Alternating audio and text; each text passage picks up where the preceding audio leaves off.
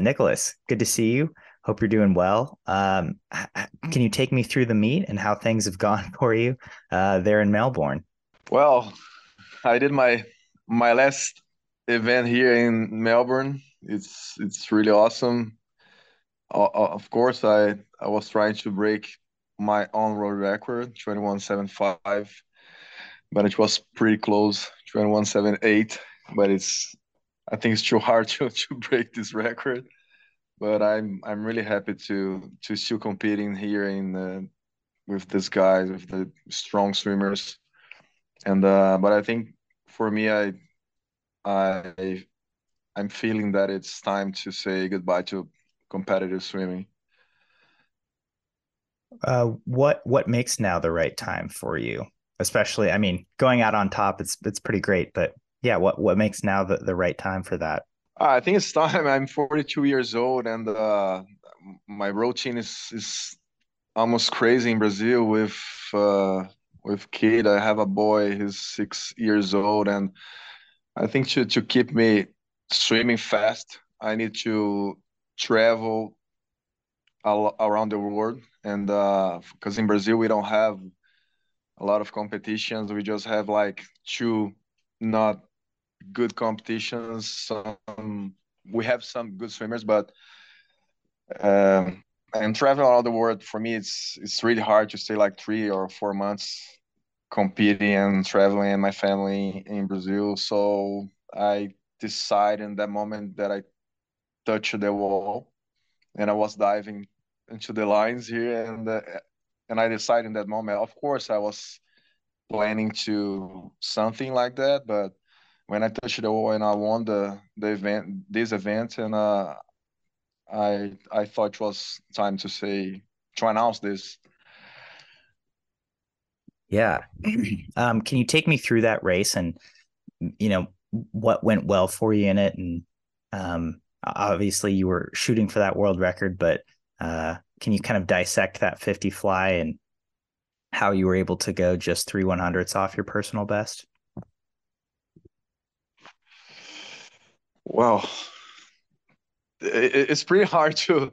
I tried a few times to to break this record, and uh, and ISL I swam for 21.78 as well, 21.80, 21.81, and I oh my god, since 2018 I was trying to do different things to improve my event, and I can tell right, right now because I'm retired, I can tell what I did so I did nine underwater kick and five strokes, and the, the second 25 I did 11 underwater kick and five strokes.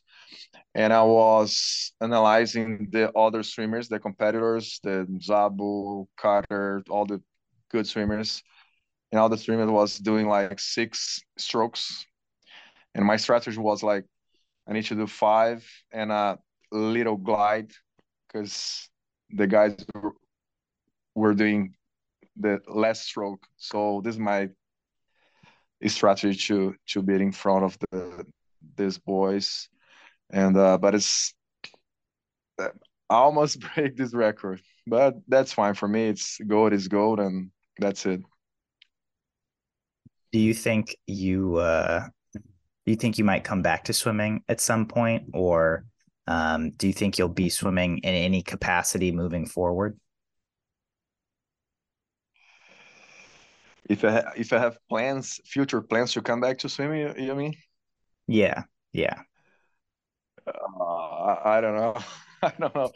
I think the routine uh, to keep me swimming fast, I had to put a hundred hundred percent energy to to still competitive, and uh, I think my entire day, I I just uh, feel really tired, very very tired.